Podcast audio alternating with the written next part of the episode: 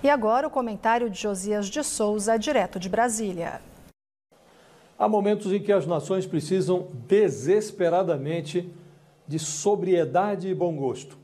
No Brasil, depois dos ataques golpistas aos três poderes, esses dois elementos tornaram-se gêneros de primeira necessidade para compensar o surto de insanidade e o quebra-quebra dele decorrente.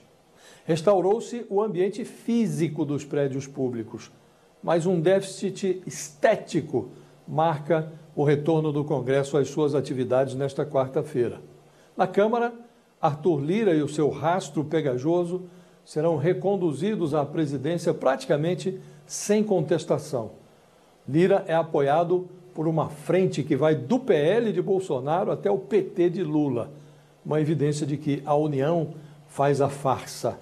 No Senado, a disputa entre o candidato à reeleição Rodrigo Pacheco e o desafiante Rogério Marinho virou uma espécie de terceiro turno de 2022. Lula e Bolsonaro desceram para o ringue. Bolsonaro pede votos para Marinho desde o seu exílio em Orlando.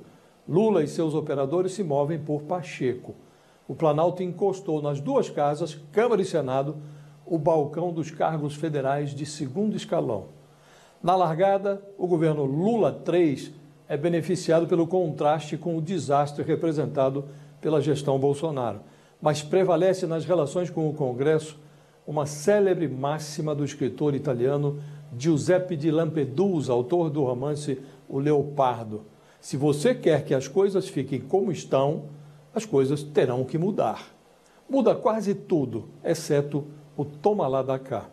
Diz-se que esse escambo é parte do jogo, mas convém esclarecer o que se toma e o que se dá.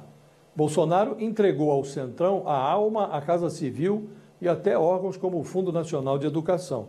Lula nomeou uma ministra com vínculos milicianos, um condenado por improbidade e outro que aplicou 5 milhões do orçamento secreto no asfaltamento de uma rodovia que serve à sua fazenda.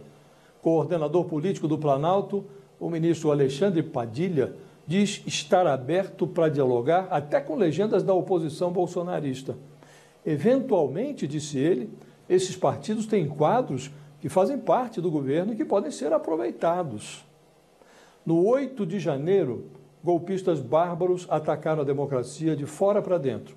Neste 1 de fevereiro, os parlamentares retornam às atividades como que decididos a continuar vilipendiando a democracia, só que de dentro para fora.